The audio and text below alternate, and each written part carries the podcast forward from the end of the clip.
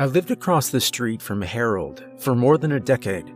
It's amazing what you see about people when you catch swaths of their life in passing. It was never that I intended to watch him or anything like that. This was merely a matter of living near him.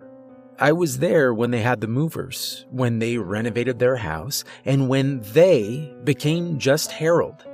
It was a dark morning with thick moisture in the air that served to let everyone know of the approaching storm. I was fighting off a cold of epic proportions, chewing lemon cough drops like candies, and drinking cup after cup of peppermint tea. The mixture of these flavors tasted awful, but at least I could taste something. It wasn't very often that I'd call out of work like that, so I guess it was purely dumb luck that made it so I saw him across the street. Even being sick, I tried downing a few slices of toast just so I'd have something on my stomach. This made it so I ended up reading Reddit on my phone while nibbling on the edge of a piece of burnt toast. There was Harold, rushing across his lawn with his robe hanging open to expose his white briefs, dead eyed with scruff grown across his throat.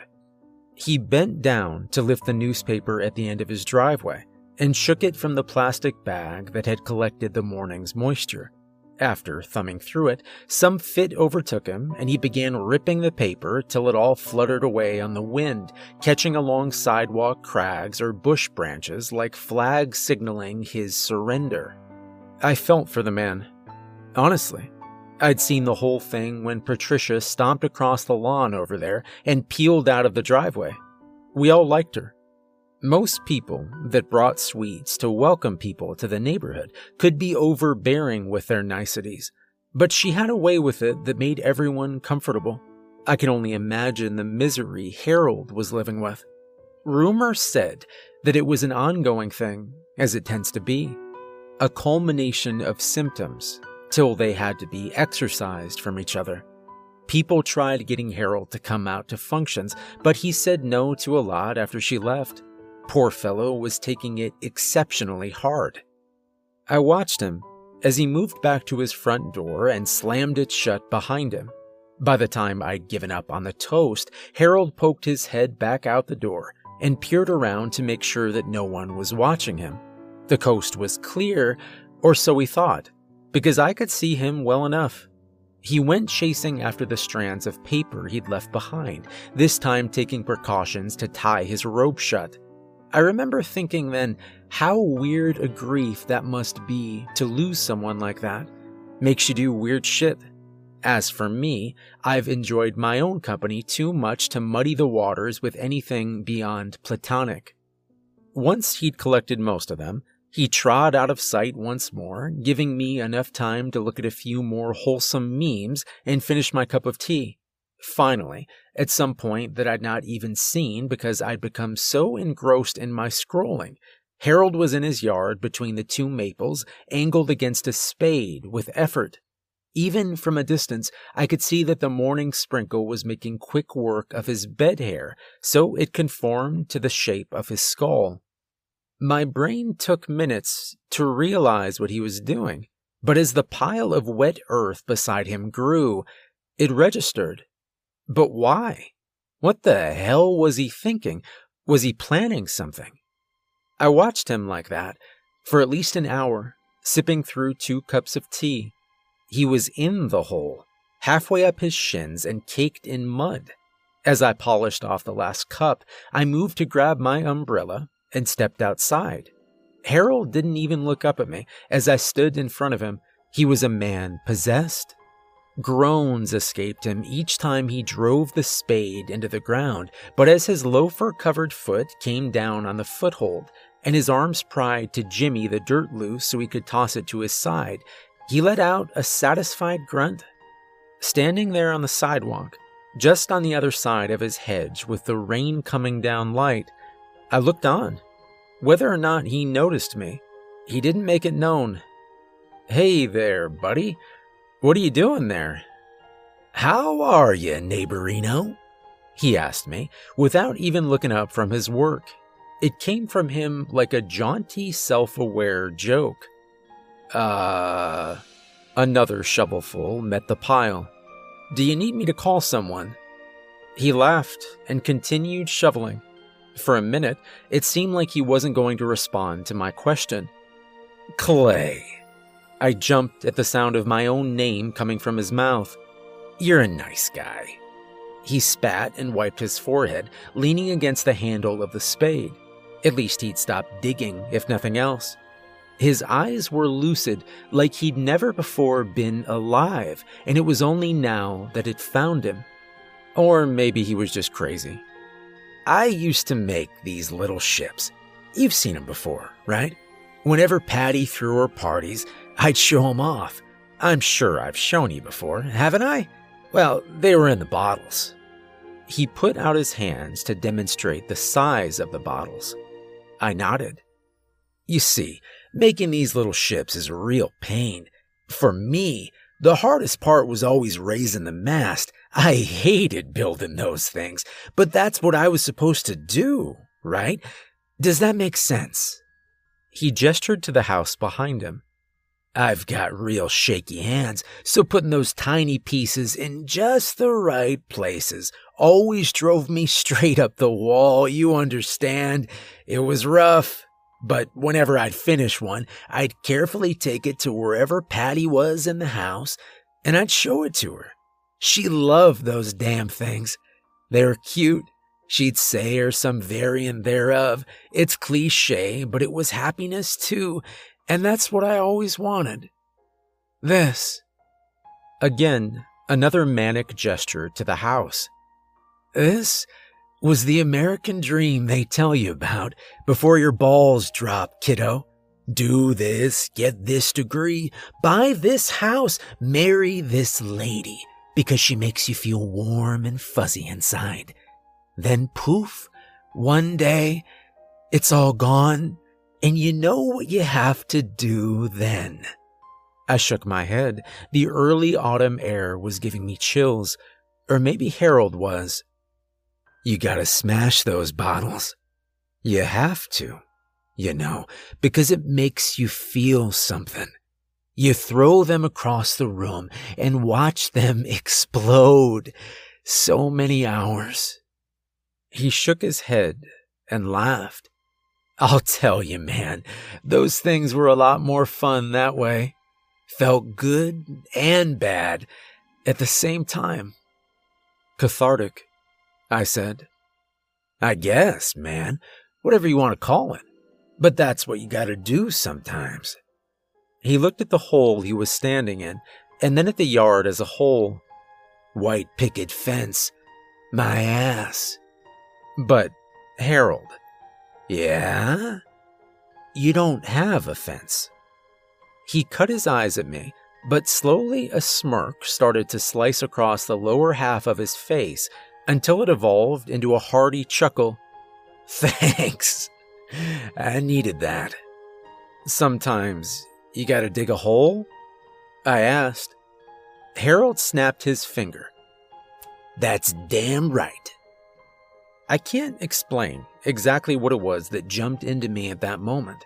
Looking back on it, it's the most indescribable sensation. I looked back to my house across the street, beneath my umbrella in the dreary rain, and even in the cool weather, I could feel fire in the pit of my stomach. Perhaps he infected me with madness, but I'd rather state my case as this. Sometimes, you've got to dig a hole because that's what feels right. Splashing through puddles, as I ran through the rain towards the shed in my backyard, I found my old worn out shovel it was rusted from years of disuse. And I bolted towards Harold's, even forgetting my umbrella. I must have lost my mind, running around in the rain with a cold to go and dig a hole with my neighbor. When I say it aloud, it sounds insane. But when you're in the moment, well, things are different. I jumped into the small hole he'd created and began chipping away at the edges and loosening the dirt so that we'd have a wider area for both of us to dig comfortably. He said nothing to me as I joined. My tired, cold riddled body ached with each passing moment, but then something else joined in. I've heard people talk about getting a runner's high from pushing beyond your limit, and that seems as good an explanation as any other. The light rain gave way to a sunny midday lull as each shovel push felt less like the last and more like we were doing something important. It could have been a few hours or only a few minutes before I looked up to examine my surroundings. Regardless, when I did look up from the ground, we'd cleared out enough dirt so that we were standing in the hole up to our waist. Harold continued his digging, but I took a moment to catch my breath, and when I did, I heard a familiar voice. Clay? What are you two doing? I looked up. Standing in nearly the same spot as I had been earlier that morning, there was Rogers and Margaret. Rogers was a man in his mid 30s who wore sweaters everywhere and walked his dog around the neighborhood to shit on other people's lawns. In fact, in his right hand was a leash drawn taut as the little mutt most likely watered Harold's hedges, hidden in the leaves. Margaret, on the other hand, was an elderly runner. In her bright sick green and purple sweats, she hardly got any work out, if you ask me. I think she went around the neighborhood hoping to catch or dish the latest gossip. I grinned at the two of them. You know how it is. Sometimes you gotta dig. You're more than welcome to join us if you'd like. They looked at one another, then back at me. This time, Margaret spoke. What are you digging for? Digging for? I thought the question over for a moment. We're not looking for anything, if that's what you mean. I turned to look at my compatriot for support. Harold, Tell them what you were telling me earlier. Harold barely looked up as he heaved another hunk of moist dirt out of the hole. It's all bogus. You work for things. You want to be loved and to love in return. And that's where you mess up because you should have been doing that to yourself the whole time and not searching it from someone else. Then he sighed and looked up while leaning against his shovel handle. What I'm trying to say is, there's no reason to dig, but focusing on the task at hand sure does let my mind wander.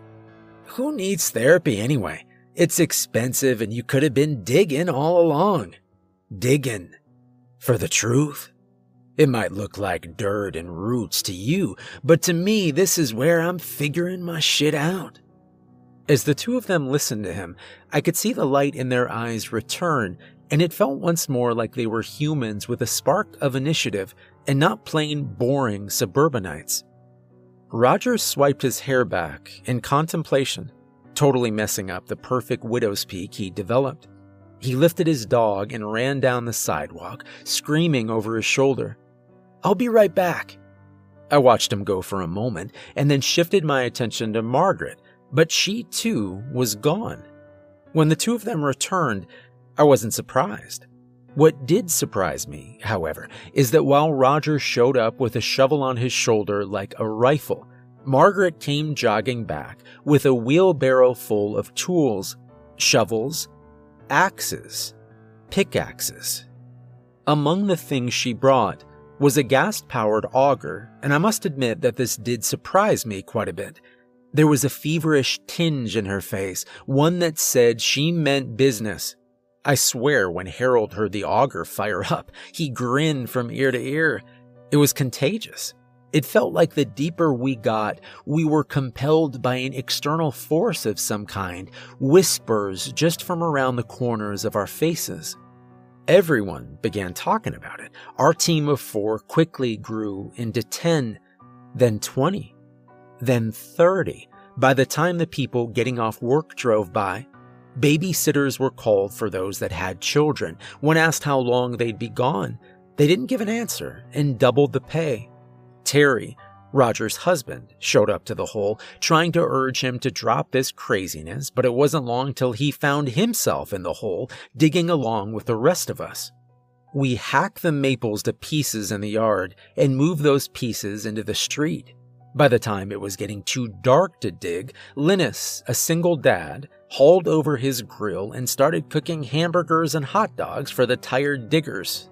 It got to the point that when I was standing in the hole, the top was nearly 15 feet over my head. Its diameter was at least 25 feet. We lounged, dirt covered but smiling and joking and talking about the weather, as we ate and cracked open a few beers. If not for the massive hole in Harold's front yard, it may have been a regular cookout. Gathering together string lights on poles and tiki torches, we brought the yard alive and setting up plastic sunbathing chairs to bed down for the night. What was the plan for that? Well, I'd say it's obvious. All of us had the intention of continuing the project the following morning. I caught sight of Harold near the sidewalk, peering down into the hole. He sipped from a beer bottle, and a little satisfied smile played out across his face. On approach, he greeted me with a simple nod. It sure is something, isn't it? I said. Ah, that it is. Can't believe we made it this far. How long do you think it'll take till we can't go anymore? He said.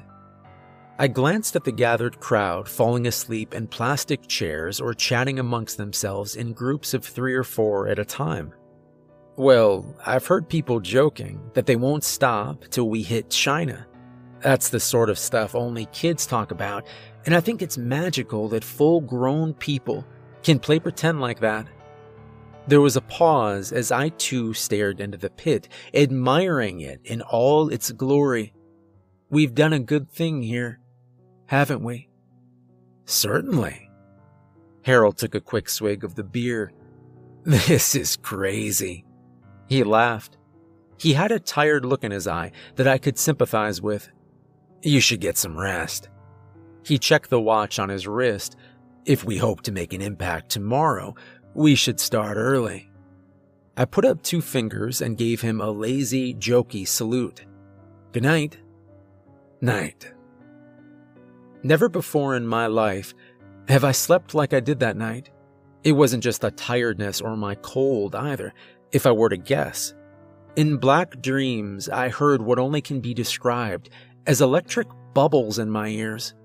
The screeching in the night filled me and hollowed me out, same as we did that pit.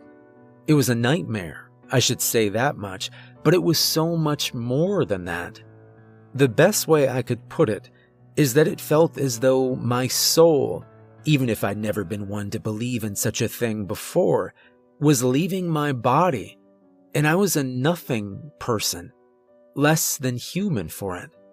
Then the screeching in my dreams woke me, and I realized that I was not hearing the sounds of dreams, but the sounds of screams. I propelled myself off the chair and staggered around bleary eyed. It was still night or early morning. What's happening? I tried saying. My neighbors were running towards the pit, and there was already a crowd of them gathered at its edge. I followed, slapping my face awake. As I came to the edge of the hole among the others, I froze.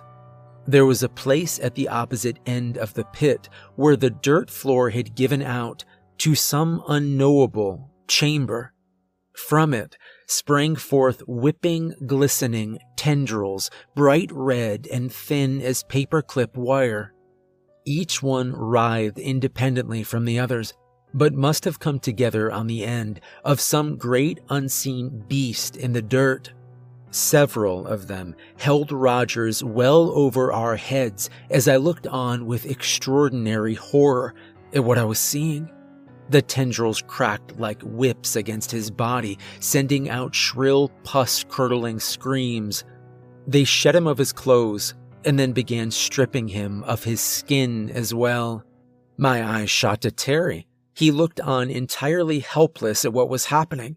I could see the frozen tears in his eyes, not quite accepting what was in front of his face. All our faces. I saw it and I can tell you still that I have dreams of it, or sometimes I try and tell myself that it was all some fever mirage of my cold. But I know that's not true. It's impossible to retract Roger's more red, runny muscles and exposed bone than anything else. Hardly looked like a human anymore.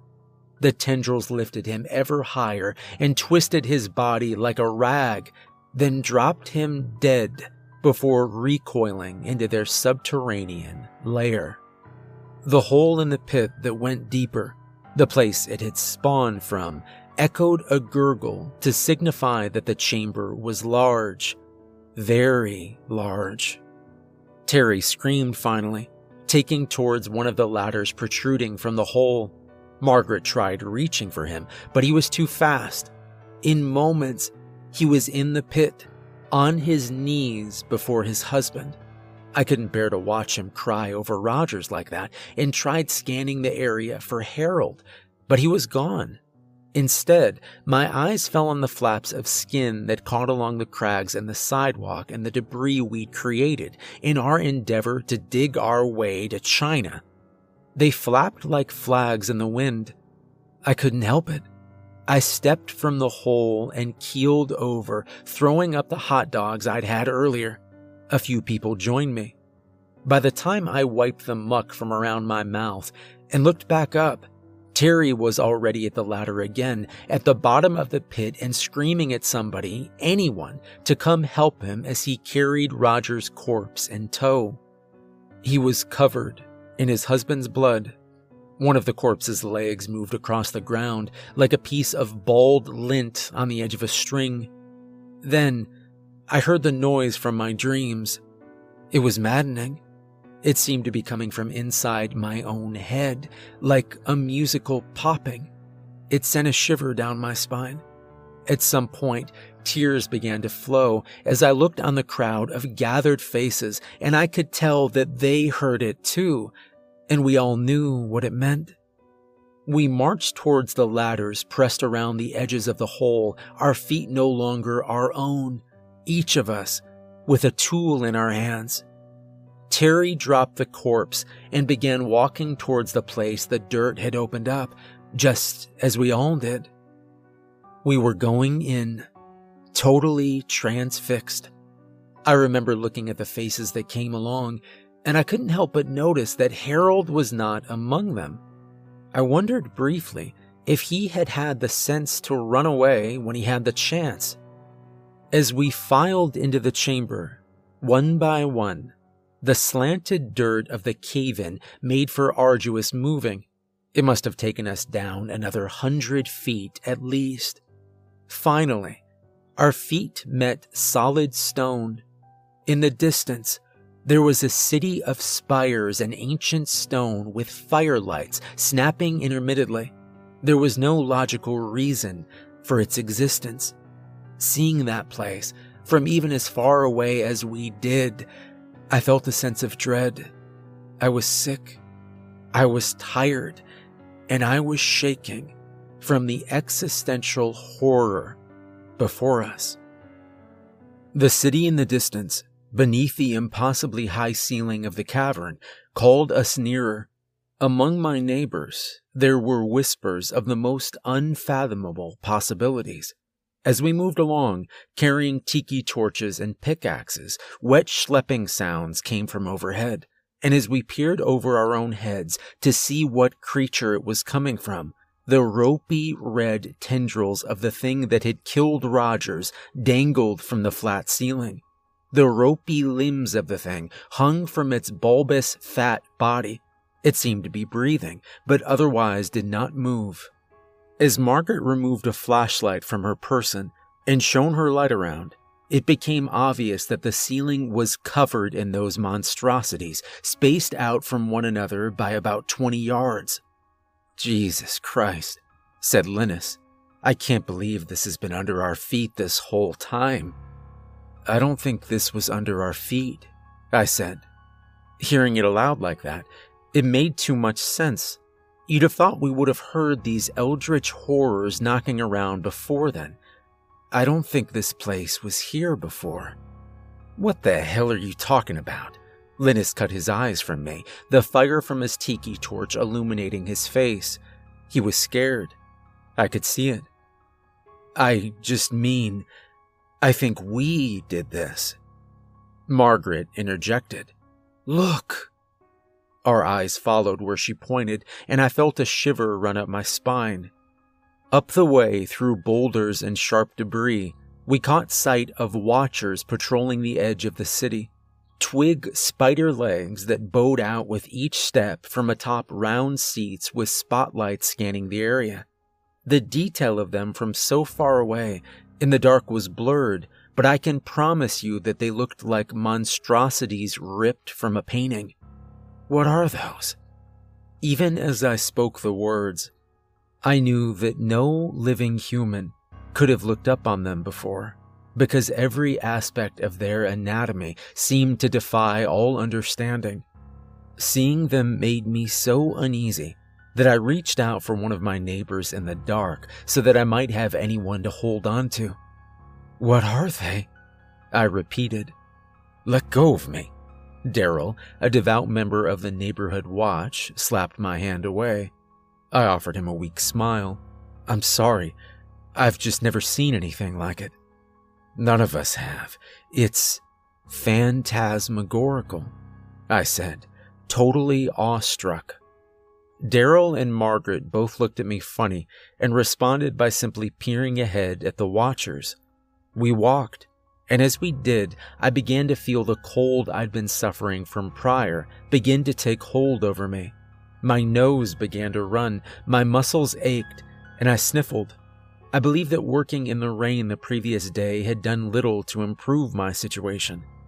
No one mentioned it, but I kept glancing overhead at the stringy things dangling from the ceiling, wondering if they could hear the noises I was making. My mind continuously went back to the way they'd utterly destroyed Rogers, and I couldn't help but shudder to think what they might do to me. How much longer till you think we reach him? asked Linus. No one answered him. The echo of the infinite seeming chamber was the only thing. It seemed that we went for perhaps hours, slipping or tumbling across the bent, moist rocks that the floor became as we neared the city of spires. All the while, those unnameable beasts overhead never left our visage. Whimpers escaped the crowd when we passed by one, edging around the limbs while giving them a wide berth. One of the red tendrils curled on itself, sending a shrill cry from Linus. The thing took little notice of us as we hurried along. The outline of the city ahead became even more clear. It feels like we've been walking forever, I said. Whether this was due to the fact that I was more tuckered than the others, or if it was that we had trod over the rough terrain for a vast, immeasurable time, I couldn't tell. We met a great rock face that stabbed towards the ceiling. It seemed our best bet at finding a place to rest, and I mentioned it in passing.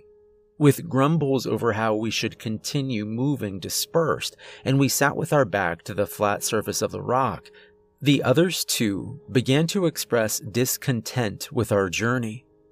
We never should have come here, hushed Margaret. Daryl scanned the surroundings from a position atop a waist high boulder. I can't remember where the exit is. I don't think we can go back. The exit doesn't exist anymore. The anxiety in his voice crept up my spine. It was true. Why had none of us thought to leave behind guideposts for the journey back? Or was it that we had collectively accepted our fate and subconsciously decided none of us were going to leave anyway. I sat against the rock among a few half familiar faces. That's not possible, said Margaret. She moved to the rock he was standing on, reaching up a hand. He hoisted her bony frame up, her gray hair catching around her face. As she swiped it back, she pivoted in all directions. There's the city if we've come in a straight line, it should be somewhere over there. She pointed an inconsequential finger towards dark shadows. Right? Daryl shook his head. Why have we come here?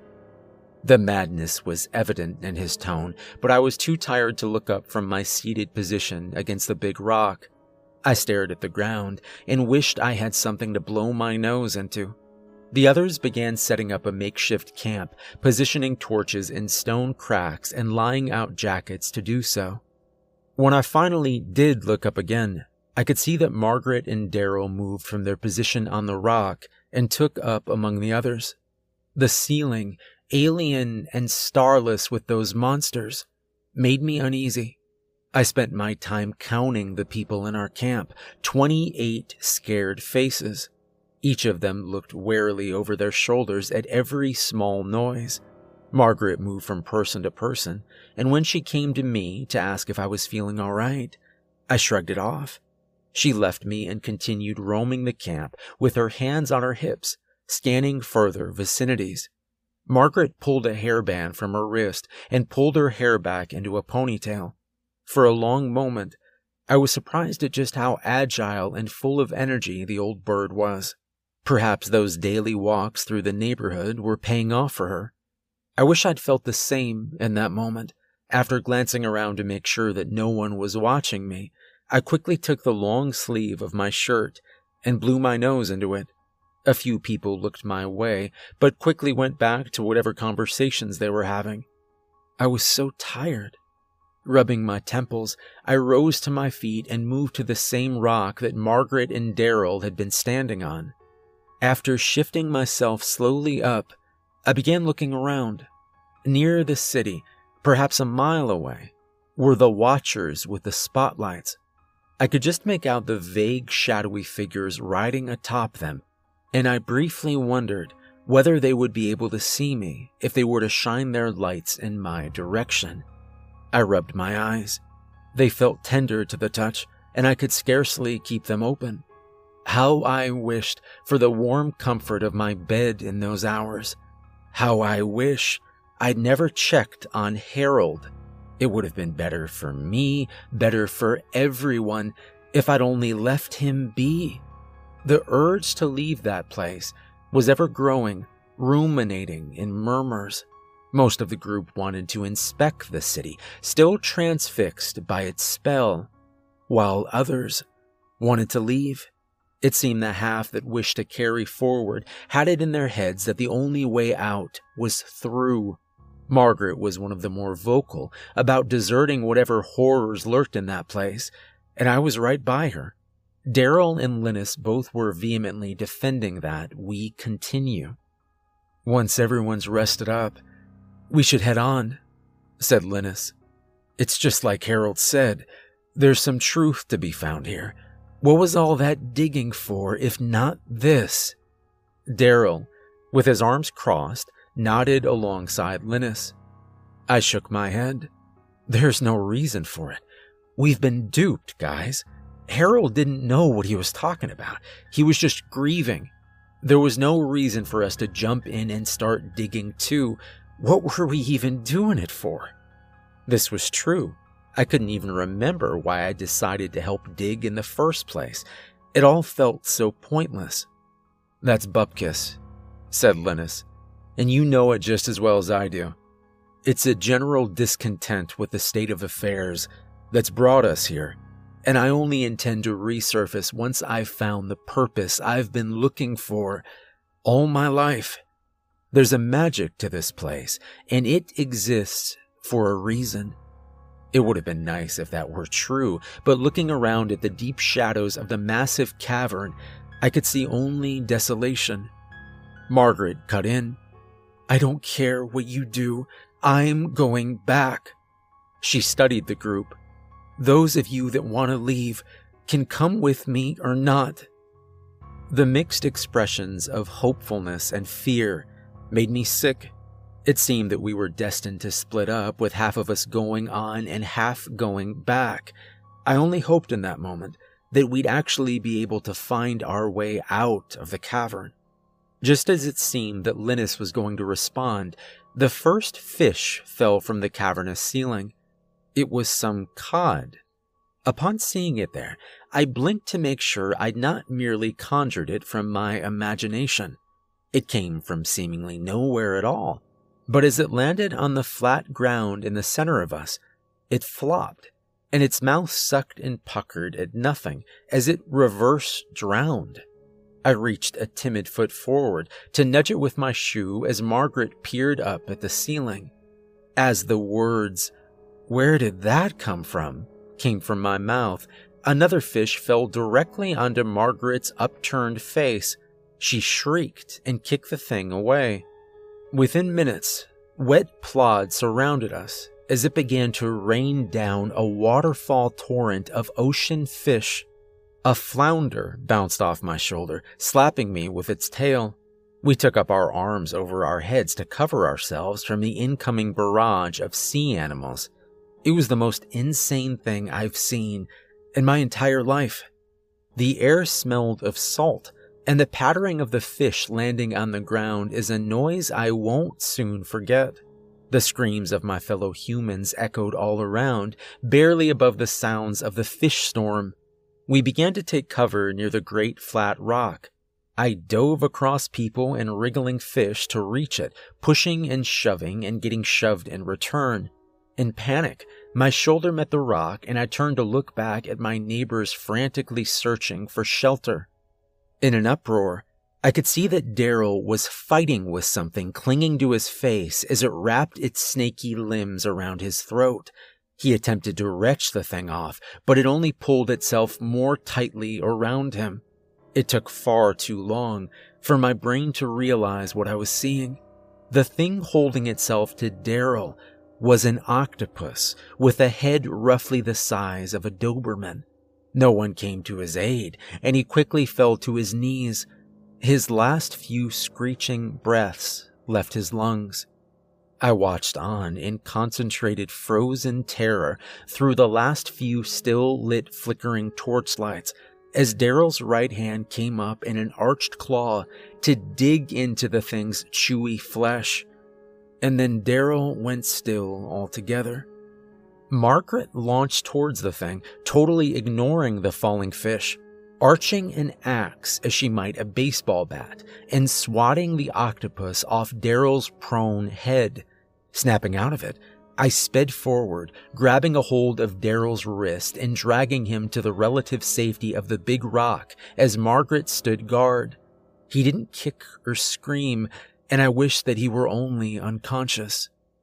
As Margaret returned to the shelter of the rock, we went to shine a light on Daryl.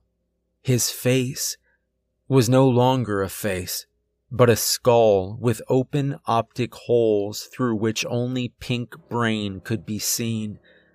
I recoiled. That's not normal, said Margaret, shaking her head and kicking the rock face as she planted a flat hand against it. Looking back now, I think to myself what a strange thing that is to say. But in dire circumstances, the thing that needs to be said is so far from one's grasp that it too becomes fleeting, and there's nothing save the obvious and concrete. No, it was not normal. What are we gonna do? My voice was small, caught in my throat. I was surprised that anyone could hear me over the sound of the fish rain, but Linus did. We moved to the city where it's safe. There's no going back now. It wants us here. Even with a mad twinkle in his eye, I could clearly hear the fear in his voice. What exactly it was and why it wanted us here, I couldn't say.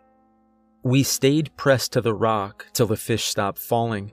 By the time they did, we were nearly up to our knees in them. Their dead eyes looked up at us, and sometimes their tails would twitch, forcing me to double take to make sure there was not another tentacled creature among them.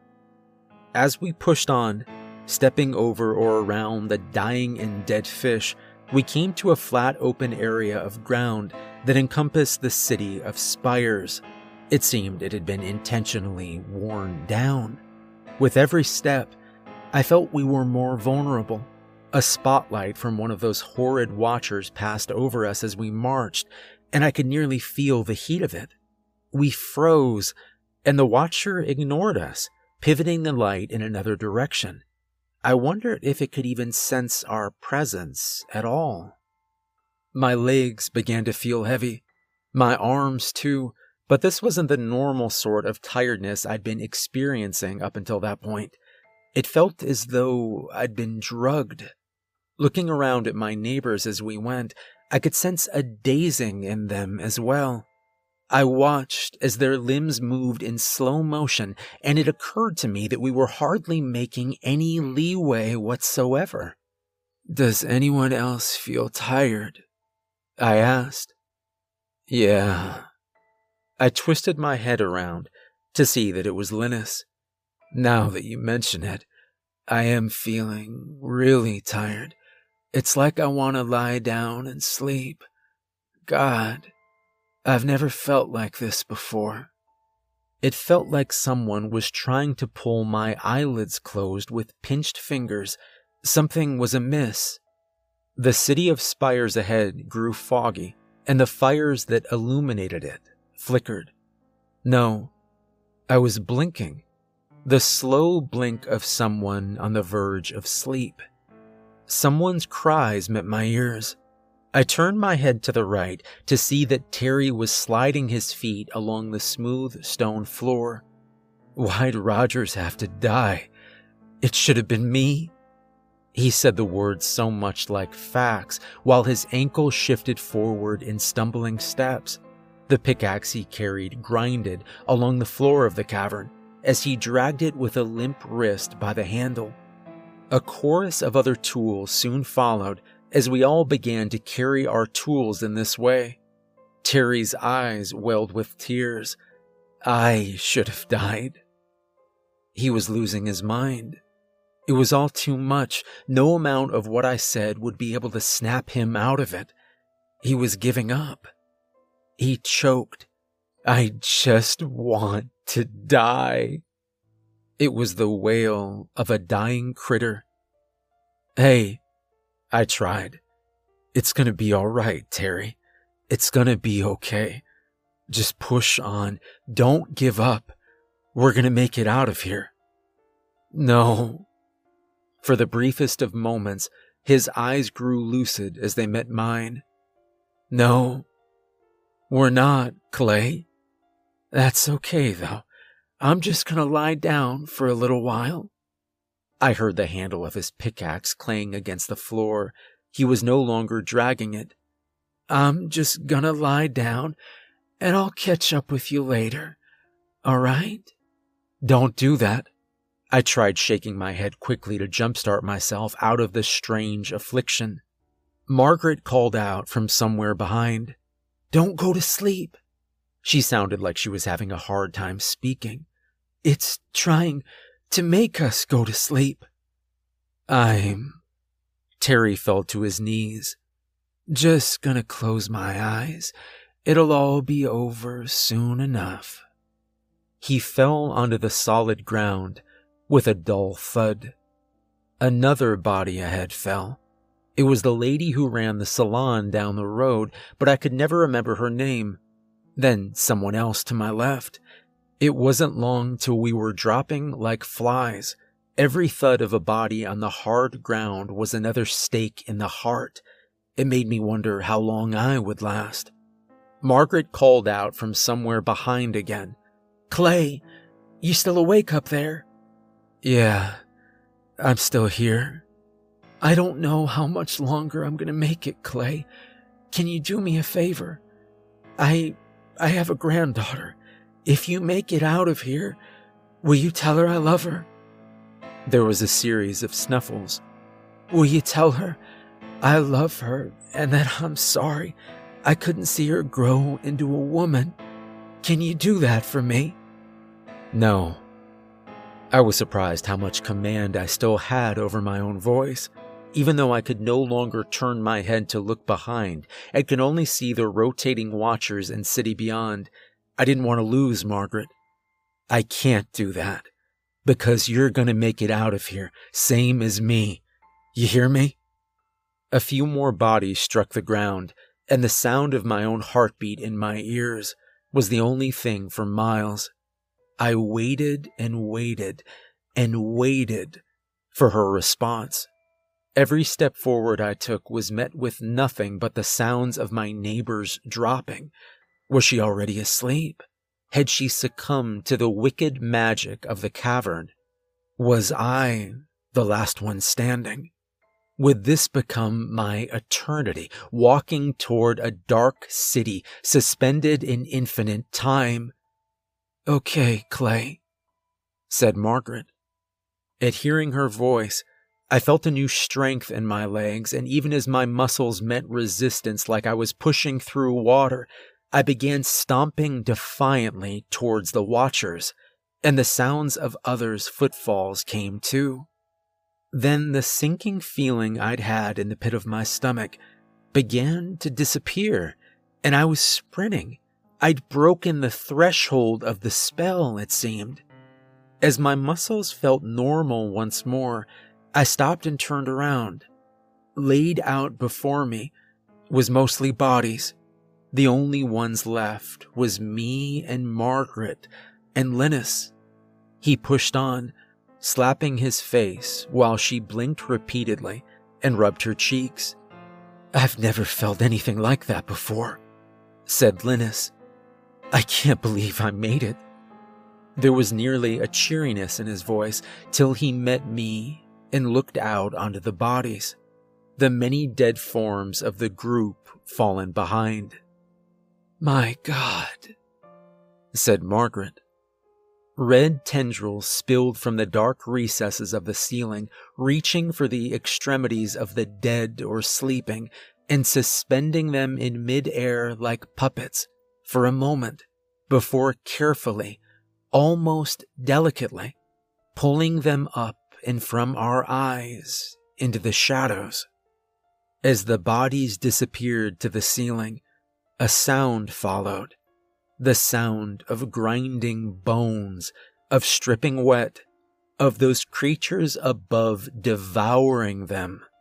There was nothing left in that open stone field but the torches and tools they'd left behind. I bit my lips shut to keep from screaming. It wasn't much farther till we'd passed the Watcher's patrol, and there were only three of us left. We were all as good as dead. This is madness, said Linus, shaking his head. I can't believe it. He was right. I couldn't believe it either. I couldn't believe any of it. Margaret was busy examining the Prussian blue walls of the firelit city as one of the watchers stomped their spindly legs over us, giving me a perfect view of the undercarriage of its bulbous top Beneath what must have been a cabin with some fashion of mechanisms were twisted tubes that pulsated as though they were attempting to emulate the bladders of a living thing. The watcher's spotlight illuminated the faraway darkness in a perfect circle as it lifted its foot once more to proceed in its never ending patrol. At the base of those thin legs were wide bird-like appendages precariously balancing its top-heavy body. The screech of unseen gears broke the silence. It passed over like we were nothing more than inconsequential bugs. Jesus, I said, glancing over to see that Margaret too had removed herself from the wall. She turned her face up to the thing. We looked to each other with our mouths hanging open. What are those things? Margaret shook her head. Linus interjected. Big assholes. He spat. There was a new air about him, unreserved. More than anything else, it made me extremely uncomfortable to meet his eyes. Something was amiss inside Linus. It was more than a vigor, the thing humans find in extenuating situations. It was like he'd lost something along the way. A piece of him was gone, and it was only then that I could see it. Why are you looking at me like that? He grinned at me, as though we'd not just witnessed the death of half the god-forsaken neighborhood. No reason. I wiped my nose. Damn cold. I'm just tired. Margaret lifted her axe over her head as she stretched, Wall's too high to climb. It looks like we'll have to go around till we find an opening. There was a pause that hung in the wet air. Though, I'm not so sure we should. I looked to the general direction I thought that perhaps we'd entered the cavern, and then at the vibrant blue color of the city walls. I don't think we'd make it back if we tried. I could not vouch for the other two, but I was uncertain that I'd be able to walk back through whatever aura protected the place. Not for the first or last time, I silently admonished myself for encouraging Harold. This was a hell of my own design. I'd brought it on myself, after all. I'd brought it on us all. Linus, with those wild, mad eyes, grinned. Clay's right. Only ways through. That's what we've got to do. It's the only thing that makes sense. In fact, I don't think anything has ever made more sense in this whole crazy world to me. Margaret looked to me, shooting me a glare that told me I probably shouldn't be saying things like that around Linus. But then her shoulders relaxed, and she sighed, puffing up a wild gray strand of hair as she did so before shaking her head. I can't believe I'm saying this, but you're probably right. This is the dumbest thing I've ever done. Nonsense, said Linus. Look at this place. He put his arms up to accentuate his point. It's beautiful. It's a once in a lifetime opportunity. How many people do you think have ever seen anything like this before? Too many, said Margaret. A smirk took over Linus's lower face. I'm telling you, he was grinning like a maniac. There was something going on there, but for the life of me, I couldn't figure out what it was. Something was wrong with him. I've read things about the uncanny valley, and I feel as though that's the best way I can describe it. He was no longer the friendly neighborhood barbecue connoisseur. It was like a new thing had jumped into him, and whether it was the dark magic of the place or his own mind that had done it, I don't know till this day. We took off to the right, following along with the curvature of the city's outer wall, Linus brushing the ends of his fingers intimately over its surface, while Margaret and I studied him. The huge open cavern shouldn't have felt so claustrophobic, but it did. The darkness lingering over our heads where the foul creatures hid, clinging to the ceiling, forced my chest to tighten. It felt harder to breathe, or perhaps it was just my clogged nose. I skirted away from the line we'd created as we walked to blow my nostrils open with my finger. Under any other circumstances, I may have been embarrassed, but something told me that we were far beyond that. So many had already died. I glanced to my two traveling companions and hoped I would not have to see any more suffering, but could sense that that was unlikely. I rejoined them, and no one mentioned a thing. They instead opted to stare ahead without saying a word. The three of us had gone perhaps 20 minutes in silence before Margaret began to fall behind, taking slower steps and keeping a distance from us by about 15 yards. What's keeping you back there? asked Linus. Margaret waved this off. Just not as young and spry as I used to be, is all. Nothing to worry about. I think I just need to catch my breath. I went to her and touched her on the shoulder. It's all right. We can take a break if you need to. She latched onto my hand and pulled me close, whispering in my ear, Keep an eye on him. I don't trust him. Before I could even respond, she shoved me away. Linus took his hand off the wall and turned completely around. What are you two talking about back there? Margaret offered a smile. Nothing. Clay was just asking me if I needed a break. I'm fine. He raised an eyebrow at the pair of us. Okay. Then he placed his hand on the wall again, possession taking over his steps. It wasn't long till Margaret fell in line with us once again. I couldn't get what she'd said to me out of my mind. Until that point, I'd been worried I was the only one noticing Linus's strange behavior. This should have served to quell the anxieties I had of him, but it only made it so they flourished. I kept him in my eye line. A patrolling watcher stepped over us, and we stopped to let it pass. I could see them a million times in my dreams, and they would never cease being alien to me. In fact, I have, and they remain that way. The Watcher's strange ball briefly lit the high ceiling as it shifted up, and I could see a mess of wicked things tightly bound skin and faces sewn in frozen torment served as an appropriate juxtaposition to the Sistine Chapel.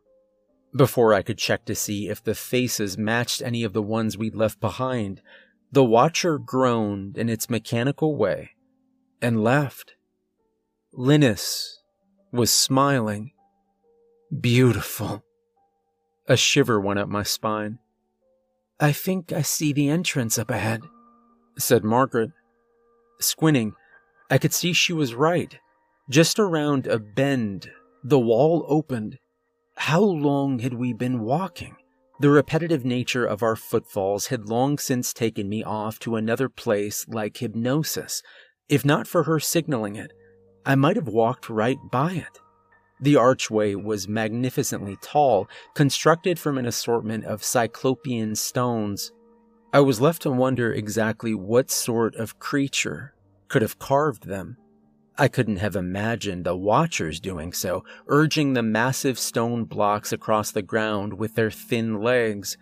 No, it seemed to me that there was only one explanation. They were of an ancient imagination withdrawn from the recesses of a mind far gone. We passed through the archway, only to be met by the ruins of a lost civilization. I was immediately struck by the dizzying way the walkways spun through the spired structures. The streets, if one could call them that, were worn thin as though they'd once been traversed by living beings. My mind went to the Sumerian cities created so long ago and I wondered if perhaps this was something similar. I knew this not to be the case. No human would have found comfort in that place. No sane human, anyhow. The inner side of the wall surrounding the city was onyx black, so dark that I felt if I were to reach out and touch it, I might fall directly into it. Linus whistled up the tall buildings that seemed to have no entryways of their own. It was as though they were nothing more than hollowed out slabs. Who would construct buildings that could never be used?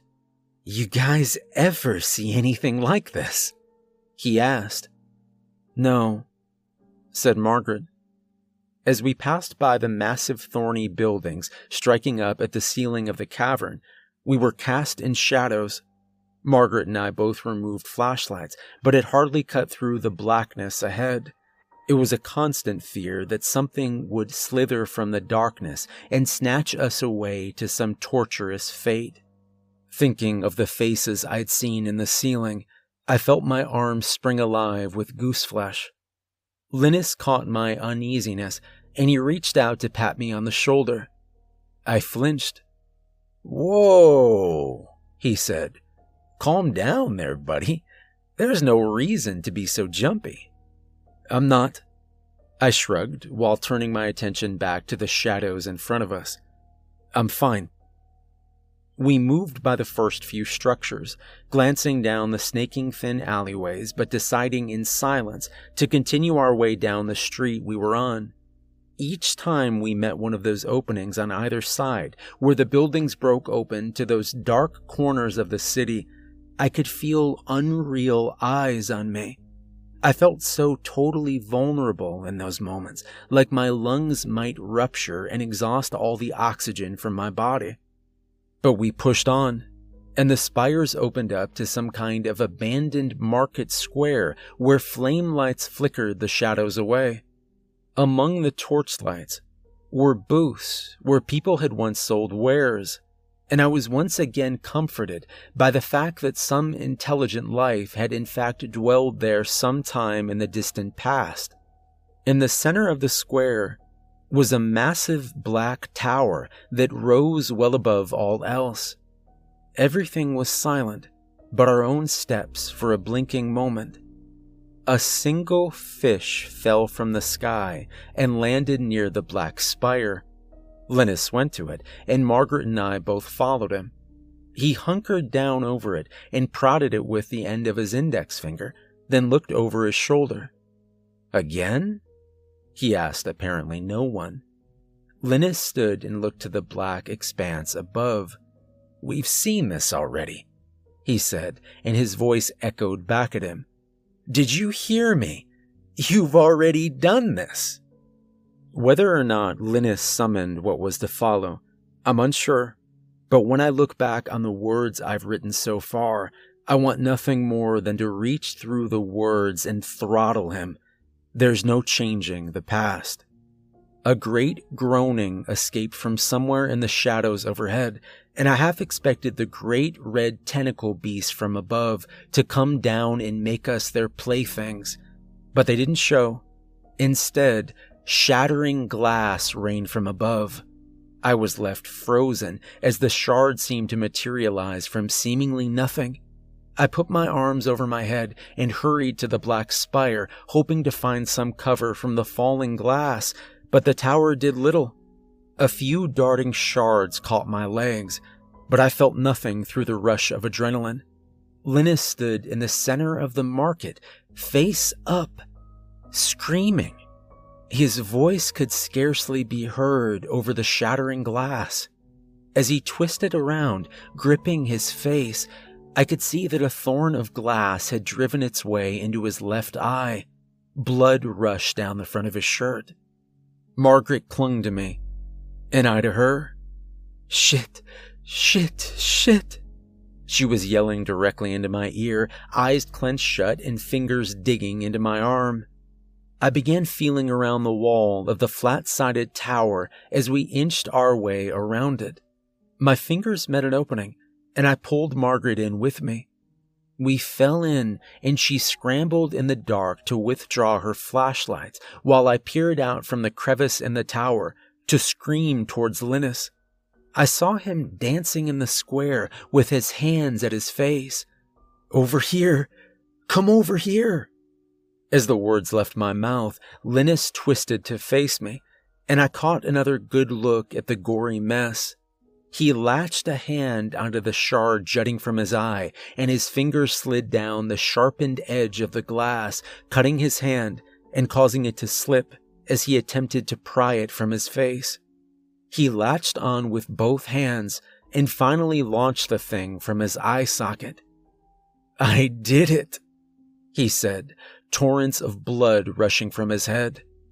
The glass rain didn't let up, and he seemed to not even notice as it diced his exposed arms to flayed ribbons that hung off him in cords, exposing the tissue beneath. Linus! I was too late. A ship's mast fell from the ceiling, landing directly on top of him. It crushed him, and I recoiled back into the dark recesses of the crevice we'd found. My stomach lurched, thinking of the way he'd become no more than a stain. The sound of clinking glass continued, and I dared to peek out once more, ignoring the spot where Linus's raspberry squashed remains were.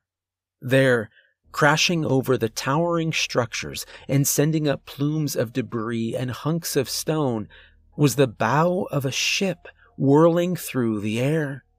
Margaret looked at me, dark circles forming around her eyes that I'm sure I reciprocated.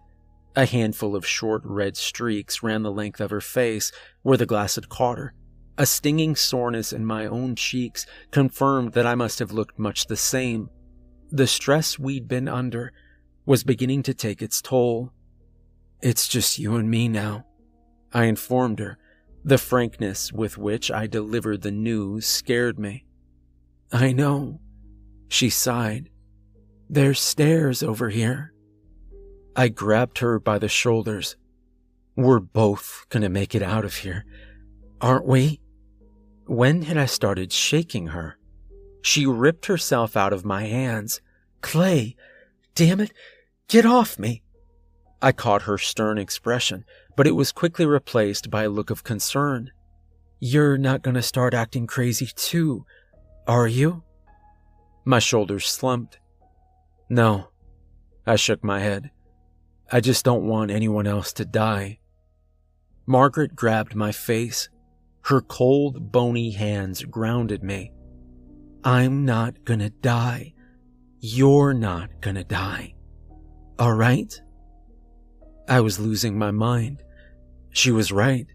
I couldn't be thinking like that. It would do neither of us any good. She shone her light into the shadows to reveal a plain carved staircase that spiraled up through the center of the spire. I choked out my words. I don't want to keep going. She shifted the light to shine it on me. I felt very small when she did that. I don't think we have any choice in the matter. The shattering of the glass just beyond the open doorway and the splintering hull of the wooden ship flying through the air drove away my final protest. We were going on, and we had no choice. But to what end? What did we hope to find? There would be no way out. The stairs seemed to go on forever, and it felt as though there was a physical presence pulling me, weighing me down. Margaret's heels kicked high as she ascended the steps ahead of me, with the axe out in front of her chest. Our flashlights illuminated the small space we traveled through. The higher we went in the spire, the closer the walls around us grew as though the building tapered nearer the top. My chest grew tighter, with my cold working against me. I believe in that climb of the staircase. I became delirious. I tried with my spare hand to feel my forehead, hoping that I'd not come down with a blistering fever, but somehow that felt ridiculous. Who cared if that was the case? I couldn't imagine that it would matter. What would happen if I were to just take a seat on those steps and refuse to continue? With everything in me, I believe I could have taken a seat and died. Wasting away in a dark tower would have been a fate less abominable than the unimaginable horrors beyond. Surely. I'm afraid that if I'd not had Margaret ahead of me, pushing on with her wiry, persistent limbs, that may have been what happened. Whatever the opposite of concentration, that's what I found in those lingering dark moments on the stairwell it became a steady zombie walk of doom where living ceased being a thing, and there was only the movement. The repetition of it lulled me to a place in my mind where things are better. On our way up, we went by slitted openings in the stone like ancient fortress windows that allowed us to look upon the city of twisted buildings. The glass had stopped coming down. I could no longer hear the sound of the ship crashing over rooftops. Somehow the silence was worse. Things would never be the same. I would forever remember that place and those quiet nights I'd find my eyes going out of focus. Daydreaming would become a thing of the long forgotten past because I would always be returned there when imagination came. Are you all right? asked Margaret without looking over her shoulder or slowing her pace. I think so. Just making sure I'm not alone. I know what you mean. She angled her pace around the middle pillar of the stairwell, ever tightening its bend. What if there's no end? What do you mean? I mean, what if it goes on forever? There's always an end. My mind was programmed from a lifetime of constructed narratives that forced a sense of purpose on me and my actions. There's always an end. How do you know? What if we just keep going on forever? Her voice was shaking. I don't think that's going to happen. I hoped aloud. That's not how it works. We're going to get out of this, remember? Just like we talked about. You and me will. I really hope you're right. I know I am. I said this in the most reassuring way that I could, without actually believing it, even if I wanted to. She stopped. I think I see it. The opening. It's just up ahead. There was hope in her voice that twisted my entrails. The truth was evident. Beyond her silhouetted shoulder, I could spy dancing warm light. Our pace quickened, and as we broke the surface at the pinnacle of the spire, I slammed into her without meaning to. We were holding hands, not as lovers, but as humans, because we were scared. At the clean, flat spire top that stretched to a diameter of 20 yards, we stood together aghast at the creature there. The unmoving, half human seeming thing gurgled as its chest rose and fell. It sat in a chair of the same onyx I'd seen on the inner wall of the city, like it was made of a bitter sick soul. We wagered a few steps toward the thing, lined in rows of standing torches. Its eyes were wide open white, forgotten by sunlight, so the pupils and irises had taken on a milky blue quality. The thing's arms were strapped into the chair, black snaking tubes gored into the forearms, frozen hard so that it couldn't move. The opposite ends of the tubes snaked into the ceiling.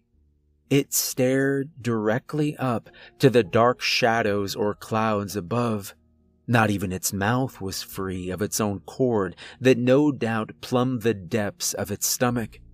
As we grew nearer, I could see dry tear stains trace the creases of its crow's feet, and its beard was no longer full, but kinked and thinned from duress. Harold? I choked out. The thing in the seat did not respond to my voice. On approach, I could see the reason for this. Its ears had been clogged and locked in place by those same black tubes. My God, hushed Margaret. We went to Harold then, not knowing what to do. As I touched his cool, naked skin, he seemed to respond in a mumble groan around the thin tube draped in his throat. Why was I crying? I reached for one of the tubes while Margaret watched me with steady eyes. Neither of us knew what to do, but that wasn't going to stop me from doing what came next. It was a panic that had jumped into my fingers as I clawed at one of the tubes in his left arm. I yanked it, and he let out an awful scream as sludge shot from the place I'd freed the tube, spraying me in the face. I let it fall to the side, totally stunned. What was I going to do? Would he die if I pulled him from the chair? Was he too far gone? Then a whirring began that echoed. The sound of suction filled my ears, and I watched on in horror as the tubes attached to Harold began sucking something out of him. His eyes closed, and he cried whimpering tears. I could not see through the vacant black tubes, and to this day do not know what it drew from him but when the silence came, it was maddening. Margaret looked at me. She held her hands to her forehead, perpetually swiping her hair back in a frantic manner. What's happening? My God, what's happening? And then it began to rain again. No, not rain. It hailed, and thousands of pinking little balls fell from the black sky and rained down on our heads. I closed my eyes and went to Margaret as we tried our best to shield one another from what came, screaming like we screamed in that place so many times already. The twinkling glow caught my eyes as it gathered around our feet, and I could see that the hail wasn't ice or rocks, but they were made of gold. I snapped from my terror and held one of them up to my face. Through squinted eyes, Margaret shouted at me. What are you doing? I held up the circle. They're wedding bands. She opened her eyes and looked through the hole in the center of the ring I was holding. Why? I glanced toward Harold. This is his place, I think. What? There are things darker in the human mind than there are out there in space. No dark gods compared to the inner workings of a human mind. The potentiality of our own terribleness cannot be overstated. Those previous sentences are a post rationalization. In this moment, I couldn't put the words in place like that. I simply shook my head and dropped the ring. I don't know. The rings came down, and I pattered to the opening at the top of the spire towards the way we'd already come. Margaret had been right. There was no end, but I was going to try, even if it killed me. Her fingers dug into my arm and whipped me around. We can't leave him. She glanced over at the thing in the chair, still sputtering, gasping for air around the tube fixed in his lips. Not like that. There was a pause before she looked back to me. I wouldn't want to be left like that. Would you? I looked to the axe in her hand. How was it that she'd kept it so long, through everything? Not like that. We can't do it like that. We were screaming to one another over the clinking of the metal rain. What choice is there? Her fingers tightened around the handle of the axe. I, we, could do it quick. I looked to the pitiful Harold and nodded. She moved quickly. It was a task no one wanted a part in, and the faster it was over, the better. Margaret launched the axe into his chest with a quick heave.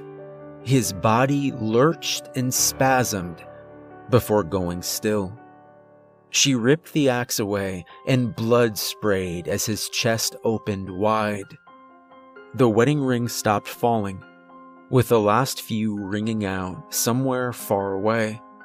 All was quiet, with Margaret covered in Harold's blood like it was war paint. The cavern air changed. There was nothing. We were standing in a vacuum that might crush us at any moment. Then the world began crumbling. A cave in? Was my initial thought, but this was ridiculous, of course. Cave ins didn't happen in places that didn't exist. Such tragedies were for the real world. We'd parted there so long ago. The world was shaking, and the spire trembled, threatening to give away at any moment. The rumbling was all I could hear. Margaret screeched out something, but I couldn't understand. She hung onto the edge of one of the tubes attached to Harold's body. She was waving at me. I stumbled over and fell onto my knees, trying to crawl to her. Her mouth moved, but as I tried deciphering what she was saying, a great boulder fell from the sky and sheared away the opening of the stairwell behind me. I twisted around on my back to watch it fall away as spider crack lines shot in my direction. I'm certain I was screaming as I moved. I felt a pair of ice cold hands on my neck and craned around to see Margaret. She screamed over the roar of the falling debris. I can see light. She pointed in the most unexpected of directions. She pointed at Harold's chest she shifted to the front of him that had been pried open by the axe. I watched dumbfounded as she pushed her fingers into his chest and opened them more. Indeed, natural light spilled from there. I was immediately reminded of the mumbles of my dead neighbors. The only way was through, so they said. Margaret placed her knee on his thigh and ripped his chest open. I crawled over on shaking arms and pulled myself up to gander in. It was a dream that I could see trees and perhaps even a touch of real air. I'm not proud of this. I pushed my fist into him and began worming my way through. Freedom was so close that I could nearly taste it. Swimming the visceral ooze in the place between here and there is a feeling I will never wash clean. Digging my claws in, I propelled myself forward like a deranged newborn pulling itself free from its tense mother. There was no longer a Harold or Margaret, or even me. There was only the ravenous growing urge to escape, and I kicked my way through intestines until I tugged away at clumps of dirt and took in labored breaths of fresh air. The sun splintered overhead as I sat choking in the open hole of Harold's front yard. I hocked up a lump of wet mud and scooted onto my knees to peer into the place I'd come from. There was no opening leading back there anymore. In its place, there was only a grouping of loose dirt. I watched and waited and was all alone. I wept and swiped tears away with dry, cracked hands. Come on, I said at the pile. Come up. The words spit from my mouth. The dirt remained still, with no trace of life. Please. I begged whatever it was that had created such a cruel world. I screamed like a madman. It started out small, the pebbles of minuscule, bald clay fell away and rolled like children down a grassy hill. A finger with splintered caked nails sprang forth, and then came the whole hand and the forearm. I wrapped my hands around the thin wrist and tugged with everything I had. Then Margaret's head sprang forth, hair clinging to her head. She gasped, open mouthed and eyes closed. Once she was free, she wiped at her face. After a brief coughing fit, where she put her head between her knees as I patted her on the back, she began crying. We made it, I said, the elation in my voice reaching a point of absurdity. There's no reason for that anymore. We made it. She looked at me. I know. Margaret patted the dust off her shirt. There was a time in there I saw your feet just above my head. I saw you kicking. You were going to make it. Then I felt something grab me from behind and I was stuck. Then your feet disappeared and I couldn't move anymore. I almost died. I could feel whatever it was squeezing the life out of me. There was a thought I had, though. I looked at her, puzzled. At least you were going to make it. That's what I thought. That'd be something, at least. Margaret, I don't know what I would have done if you hadn't. We sat there, curled together on that spot in the bottom of the pit for too long. There was an investigation into the matter by the police. You can't have half a neighborhood disappear without it raising a few eyebrows. Neither me nor Margaret told the whole story, but the police received what we knew they'd believe. There was a mania caught among the crowd of people gathered in Harold's front yard, and we couldn't stop digging. We told them that much, and that much was enough. The official record went that we were the victims of hysteria. We told them of a cave in and that most of the people there were caught in it. They excavated the lot Harold's house stood on and never found a thing. I never figured they would. We each got our share of fines and community service. In the courtroom, I recall the judge sneering at me from her high chair as I plead my case. There was jail time for me, but Margaret's lawyer was better. She visited me sometimes. It was time well spent in comparison to what I'd seen. When I got out, Margaret introduced me to her granddaughter as me and the old lady who once jogged around the neighborhood grew closer, and I came to realize her granddaughter was all she had left. It finally made sense to me that her last request would have something to do with her. We don't talk about that place often, but when we do, it always ends in long nights where we chat over four or five bottles of wine or whatever else is nearby. She's a fair amount older than I am, and I know that I'll be the last, unless by some miracle the old bird outlives us all. Given what she's capable of, I would believe it's possible. I joke like that, to make it seem far and away. Do not let this serve as some fable of morals or fault. It was never about blame, anyhow. This was about one man's inability to let go of the past.